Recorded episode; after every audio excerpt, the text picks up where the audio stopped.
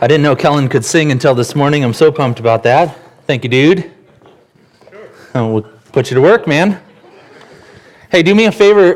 If you can find a Bible, there are some in baskets down by your feet. If you can find one, get with me to Ephesians chapter 6. That would be on page 950 in the Bibles we have here. And while you're getting there, let me just say a word about why we do it this way. I really do believe that the Bible is the Word of God, and that when He speaks to us through it, it's His voice coming through loud and clear.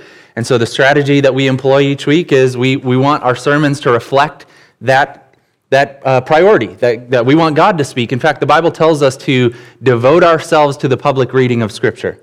And so I'll read the passage in just a minute, and the question I always have is, if we don't do it in church, where else is that going to happen? I want to be obedient to what God tells us to do, and I think we should read the Bible, and then I think that the message should really reflect what God says. And so at the end of the day, my hope is that you see some of the points that we talk about in the message, and you actually find them in the passage in front of you, and you say, I see that. That is God's word, not the words or opinions of a man. So that's what we do. So let me go ahead and read it.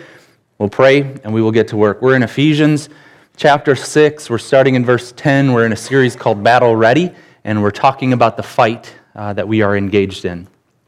So go ahead and follow along as we read. Finally, be strong in the Lord and in His mighty power. Put on the full armor of God so that you can take your stand against the devil's schemes. For our struggle is not against flesh and blood, but against the rulers, against the authorities, against the powers of this dark world, and against the spiritual forces of evil in the heavenly realms. Therefore, put on the full armor of God, so that when the day of evil comes, you may be able to stand your ground. And after you have done everything, stand. Let's pray. God, would you help us this morning to hear your voice? Would you, by your Spirit, through your word, help each of us to understand the magnitude of what we're talking about today, the reality of an enemy and his strategies to do us harm. And would you resource us, God, in your power, by your mighty strength? Would you give us everything that we would need to live effectively for the glory of you, God? Help us, please, we pray in Jesus' name. Amen. We're going to ask and answer three questions. Why is it that we're fighting? Who is it that we're fighting with? And how is it that we should fight? So let's get to work. Why is it that we're fighting? I've heard this analogy, and I found it very helpful. People will talk about the Christian life as feeling like it's living between D-Day and V-E-Day. So D-Day, talking about World War II, D-Day was June 6th, 1944, and it was the Battle of Normandy, when the Allied forces stormed the beaches of Normandy, and people will look at that and say that was a decisive day for the entire war. That the victory that happened there was actually the turning point in the war, where the Allied forces were able to say it is because of what happened there that they were ultimately victorious. However, it wasn't until nearly a year later that there was a V-E-Day, Victory in Europe Day, and that was on May 8th, 1945. And so the time between V-Day and then the time when V-E-Day occurred, it would be foolish to think that that was an easy time.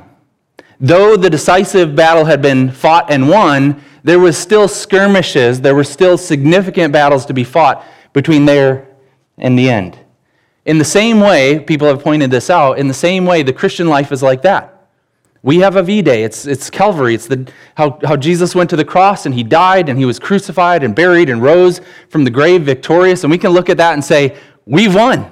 Christians are victorious. However, V-E-Day is still a future reality for us. It's still a day that's far off. We're waiting for the return of our King. We're waiting for the battle to finally subside, for it to finally be totally and completely over. But in the meantime, it would be very foolish of us to think, because the victory already happened, this is easy street, right? It would be foolish of us to think that the enemy, though he is ultimately defeated, isn't still waging war against us. He is. He knows he's defeated. He knows his days are numbered. He's enraged, and he hates us. And so we have to be battle ready, and the Bible presents for us then what it is that we need to know in order to be effective in this fight. So why is it that we're fighting? We're fighting because we have an enemy who hates our guts. Look with me again at verses 10 and 11. It says, "Finally, be strong in the Lord and in his mighty power. Put on the full armor of God so that you can take your stand against the devil's schemes." The Apostle Paul, as he's writing to this church, he's simply just stating fact. You guys need to be ready. You need to be strong in the Lord, in his mighty power. You need to recognize there's an enemy who is against you. There is a battle to be fought, and this is for all Christians. If you look at the context, just think with me for a minute about the letter itself. Paul is writing to a church in Ephesus, to the Ephesian believers, and if you look at the heading just at the very front, this is not addressed to a specific group of people other than the church at large. It's saying, I want this letter to go to that church and to be read to everybody. Here's the point that I'm making. Spiritual warfare is not some thing reserved for the elite or superior Christians. Sometimes we might think, spiritual warfare, that's probably for like missionaries or church leaders or, people who are very serious about their faith. But I'm just an ordinary believer, and I'm just trying to make it through life. Does this really apply to me? And the answer is yes, it does. When Paul is speaking, he's saying he's presenting it as this is the normal Christian life. There's a devil, he has schemes, he is against you, you need to be ready. So we need to be aware that this is something that God is calling each of us to be engaged in. Now, if you look at the themes of the letter, I think this is significant too. The book of Ephesians is written to a church, and it's talking about what it looks like to be a part of the community of faith. And so some very important themes emerge as you go through it. It talks about things like unity. The church should be a place where believers come together, and within this community, within this body, within this family, there's unity. And then it's not saying we're all the same. So another theme that emerges is diversity.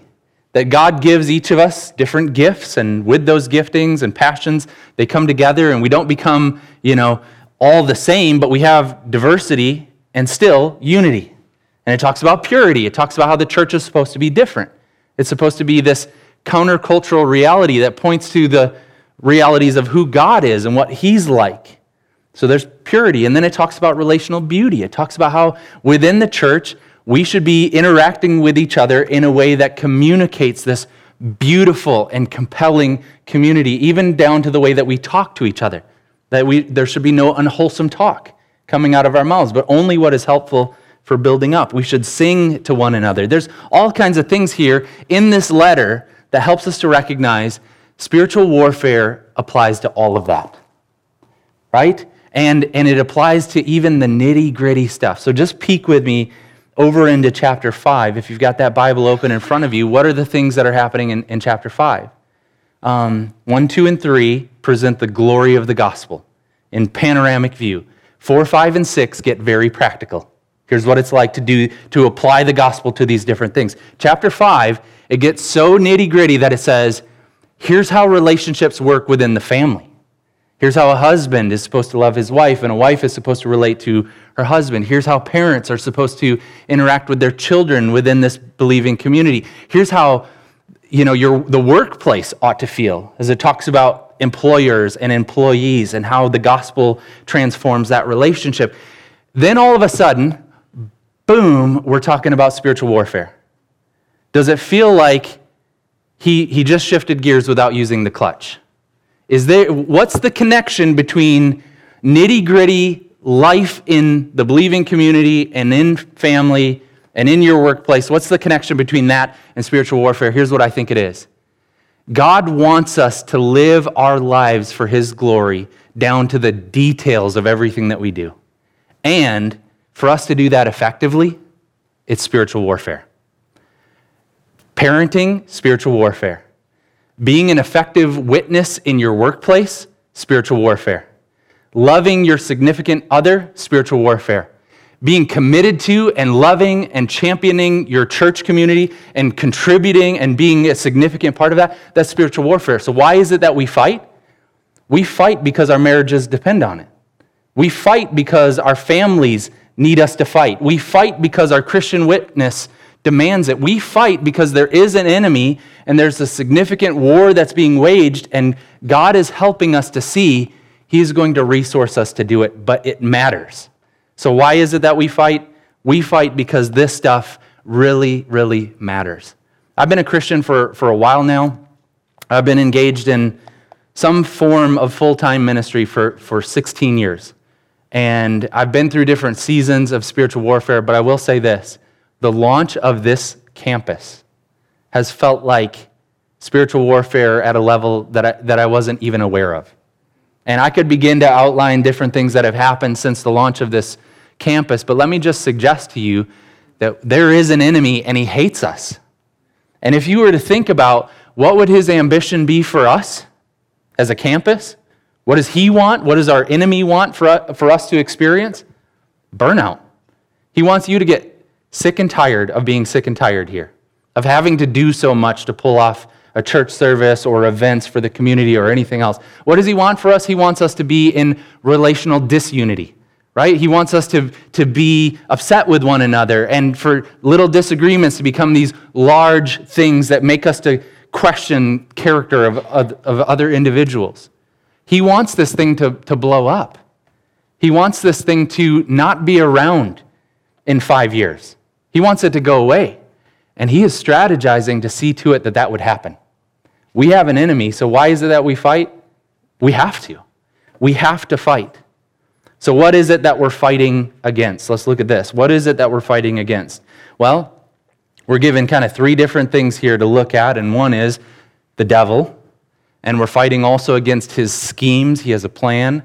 And also we're fighting against the demonic activity, the spiritual forces in the heavenly realm. So let's look at it. Verse 11, put on the full armor of God so that you can take your stand against the devil's schemes. There is a devil.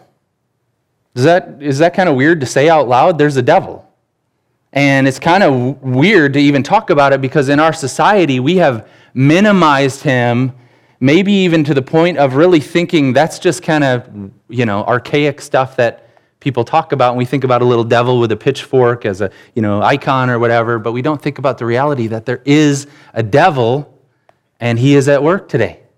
That he woke up daydreaming about how he could destroy you.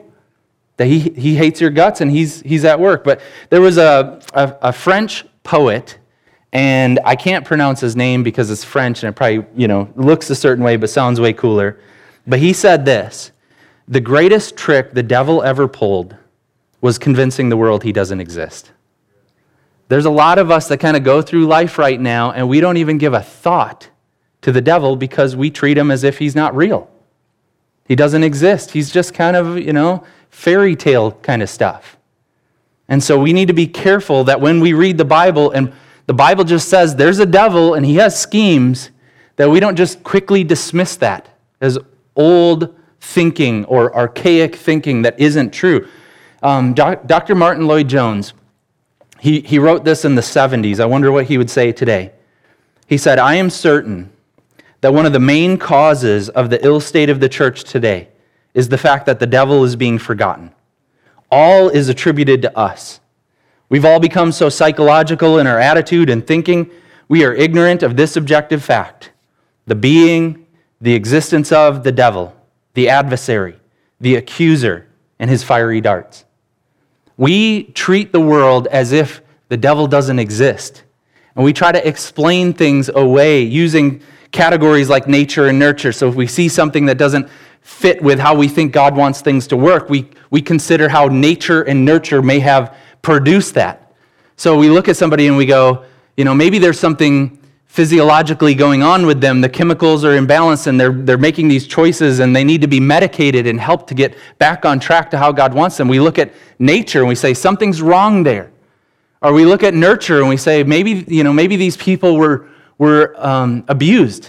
Maybe they were sexually abused and they're just kind of operating out of their woundedness and it's causing them to do certain things, or we kind of try to explain the world in those categories.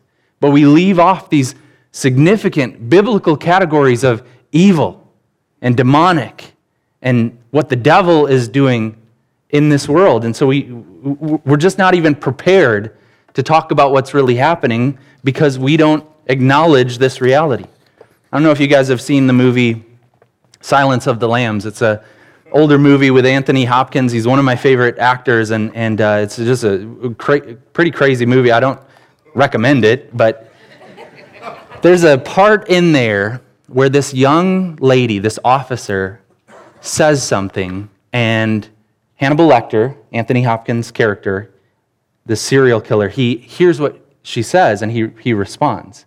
And she says, "What happened to him to make him like this?" Right? That's that psychological evaluation. What happened to him to make him like this? And this is in the 90s, and is telling of where we're at as a society. He replies, "Nothing happened to me, Officer Starling. I happened. You can't reduce me to a set of influences. You've given up on good and evil for behaviorism. You got everyone in moral dignity pants. Nothing is ever anybody's fault. Look at me, Officer Starling. Can you stand to say I'm evil? Am I evil, Officer Starling?" And here's what he's pointing out.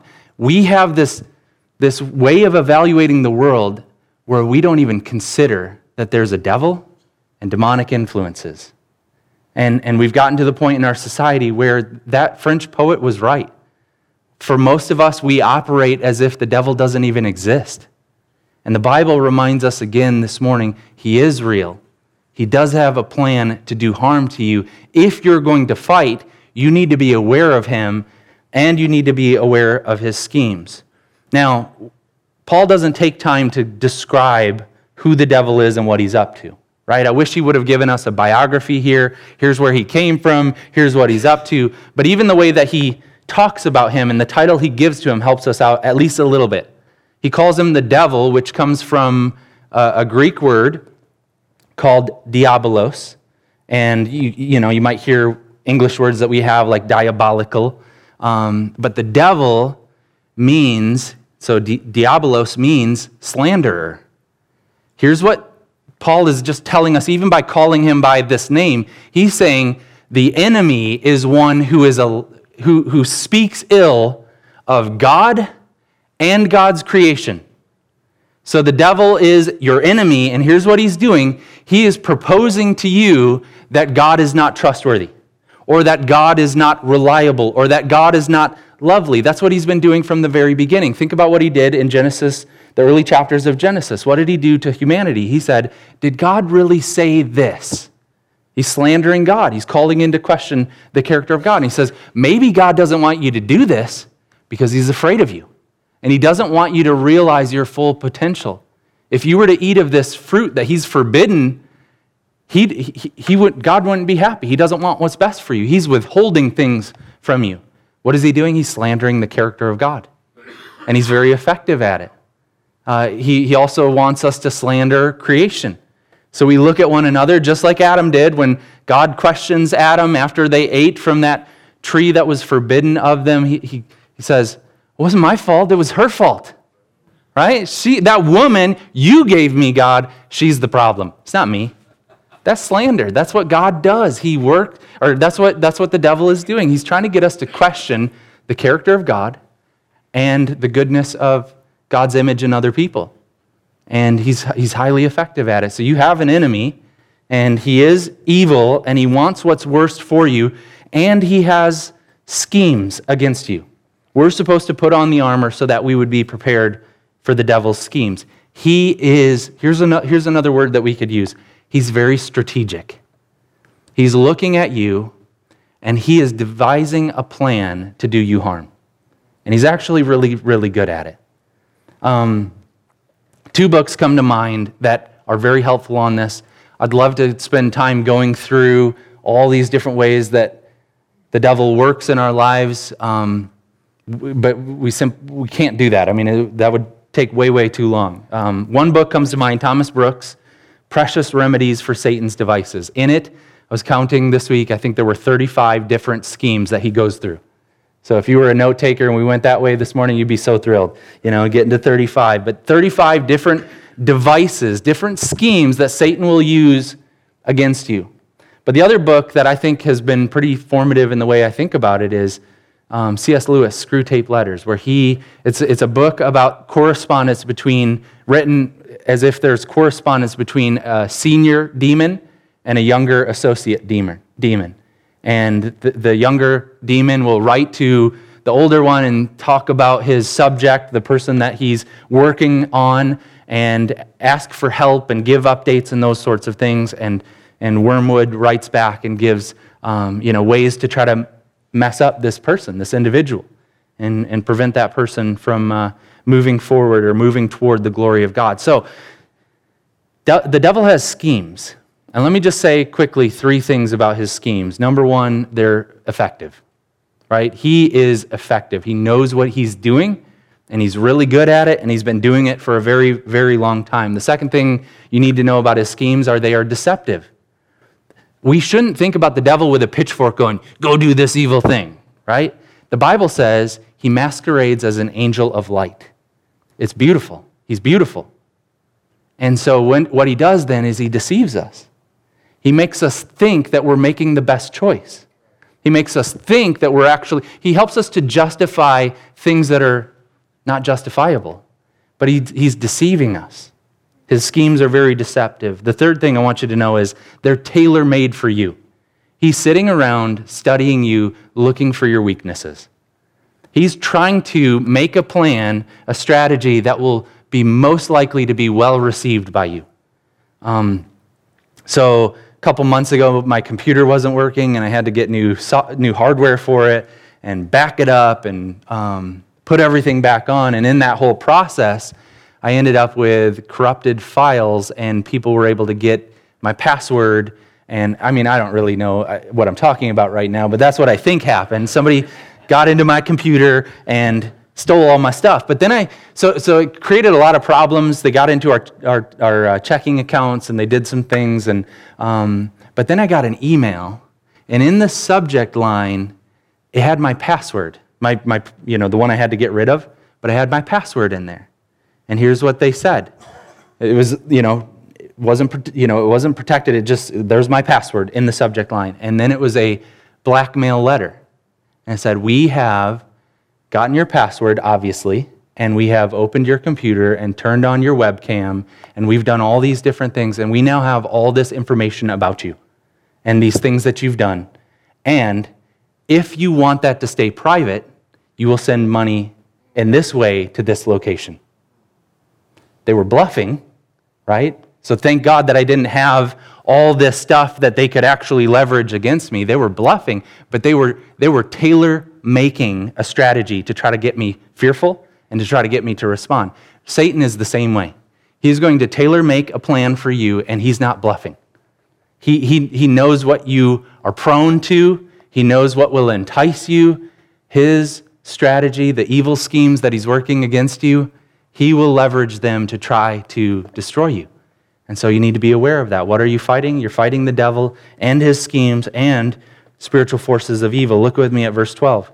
"For our struggle is not against flesh and blood, but against the rulers, against the authorities, against the powers of this dark world, and against the spiritual forces of evil in the heavenly realms." It's talking about this spiritual reality. We are fighting against Satan and his demons, these forces, these formidable, powerful forces. And it says that we're not fighting against flesh and blood, but a lot of the commentators point out, we should read it, we're not only fighting against flesh and blood, meaning the spiritual forces are at work in the world, but they often manifest in our relationships, don't they?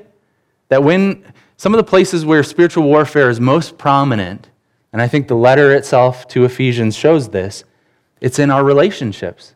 So what do we do in spiritual warfare? We begin to behave in the way that the devil is enticing us to. And our relationships get strained, and there's conflict and difficulty and all sorts of pain and grief there. But behind all of that, as this verse is telling us here, is this power, these spiritual forces, this authority and powers of the dark world, and all of that is at work trying to cause us harm. So we need to be aware of that. If we're looking at this then, we should actually be shaking in our boots. We should be thinking, if all of that is arrayed against me, what hope would I ever have at being successful in this fight? If I'm fighting an invisible foe who's been around for a long, long time, and he's strong, and he's got a whole army arrayed against me, what hope do I have? So when we ask the question, who it is that we're fighting, we have the ability to answer. We're fighting the devil, we're fighting against his schemes, and we're fighting against these powerful spiritual forces of evil. So finally, here's the third question we need to ask and answer. How is it then that we should fight? What is it that we should be doing? How is it that we should be fighting against this reality? And when we ask that question and we look at the text, we find a paradox, which is pretty typical in Christianity. Two things that feel like they hardly go together, but God weds them together. Here's the paradox. We must put on the armor of God and fight with everything we've got. We need to take a stand. We need to exert some effort and we need to think about the enemy and also strategize so that we wouldn't be prone to his attacks. And we need to work. And we need to do these different things. Put on this armor and fight and take this stand. But the other side of it is, and we are going to be strong in the Lord and the mighty power that he provides. We're going to do something, but we're going to rely on God providing us with the strength to even do it. If we don't have both of those things working together, if you valiantly get on the battlefield and say, I'm going to give the devil a run for his money, I'm going to make it really, really hard for him, but you're not relying on the strength that God supplies, good luck, right? If we don't hold this paradox together and we say, yeah, I'm going to do everything that I can, there's a story that comes to mind in the New Testament where there's a little skirmish between followers of Christ and some demonic activity, and those disciples walk in all confidently, and then what happens? They get beat so bad they don't have pants after the fight. You have to get pretty badly beaten to walk away without pants on. But that's what happens when we think, I've got this. I'm going to be strong. I'm going to put on my armor, and I'm going to go to battle against the devil, and I'm going to give him a run for his money. No, we need to do all of that, but we do it in the strength that God supplies. The other side of it, too, is some of us will think, God's going to give me everything I need. I don't have to worry about it. And then we never get to work. We never engage in the battle. And also in that regard, sometimes we can miss out on what God is trying to do. So let's hold this together, these two different concepts together. The first one is put on the armor of God. You see it at the front of our section and the end of our section. Verse 11 says, put on the armor of God. Then if you look at verse 13, after the enemy has been described, it says, therefore, put on the full armor of God, so that when the day of evil comes, you may be able to stand your ground, and after you've done everything, to stand. So we need to put on the armor of God. And what we'll do is next week, we'll look at all the different pieces of armor, and we'll talk about why they are significant and important and their usefulness in the fight. But let me just say today, what we need to do is we need to be aware of the resources that God has for us. And we need to wake up daily and at least weekly and think through, how can I put these things on me? How can I be prepared for the battle at hand? How can I be ready to engage in a significant way for the sake of my church and my family and my Christian witness? How can I put these different things on? And you can read them for yourself and be better prepared for it. But come back next week and we'll talk about the armor. The second thing is to be strong in the Lord. And we see that in verse 10. Be strong in the Lord and in his mighty power. We need to be the kind of people who trust in what God is doing. We talked about over the last couple weeks the importance of faith and trust in the promises of God to be successful in the battle. We talked about the importance of obedience, to align yourself to be in the Lord and what he's calling you to do. And here what I'm suggesting is we need to be people who are learning how to apply the gospel to our fight, meaning we're putting on the armor, we're going to battle, but we're doing it in confidence that Christ himself will make us victorious because he is victorious. So let me show you kind of briefly how this works. If you look at verse 12, it tells us that there are spiritual forces in the heavenly realms. But that is not the first place where that phrase shows up in the letter. The first place where that phrase shows up in the letter is right at the very beginning. After Paul introduces himself and who he's writing to, listen to this. This is Ephesians 1, verse 3. He says, "Praise be to the God and Father of our Lord Jesus Christ, who has blessed us in the heavenly realms with every spiritual blessing in Christ." Here's what I'm saying. We need to be people who recognize, yes, there is a spiritual battle. There are spiritual forces in the heavenly realms with which we are fighting against. But God in Christ has given us every blessing in the heavenly realms in the person and work of Jesus Christ. We go to battle with confidence, not in ourselves, but in our Savior. We trust in Him and the work that He's done for us in loving us so completely that He died for us and rose again. We believe that it is His power at work in and through us that will make us able to withstand the attacks of the devil. And all the equipment that we're ever going to put on, all the resources that God has given to us, they are actually armor that Christ Himself has obtained for us. He's going to give us everything that we need. So we need to fight in the strength that He supplies by His mighty power, recognizing that He's the one who ultimately is victorious over Satan. And that's what John says when he wrote a letter to another church in 1 John 3. He talks about what Jesus came to do. And he said this, "The reason the Son of God appeared was to destroy the devil's work." What He did at Calvary and continues to do by His Spirit and will ultimately do one day when He returns, He is defeating our foe. And all we need to do then is we put on that armor He gives us and we go into the battlefield confident in Him and what He's able to do. You do have an enemy. He hates your guts. He is fighting against you, but you have every resource that you need, every blessing that you need in Jesus Christ. So let me pray, and I'll invite the worship team to come once more, and we'll sing to this God, but let's pray. Would you join me by standing, and we'll pray together as we stand.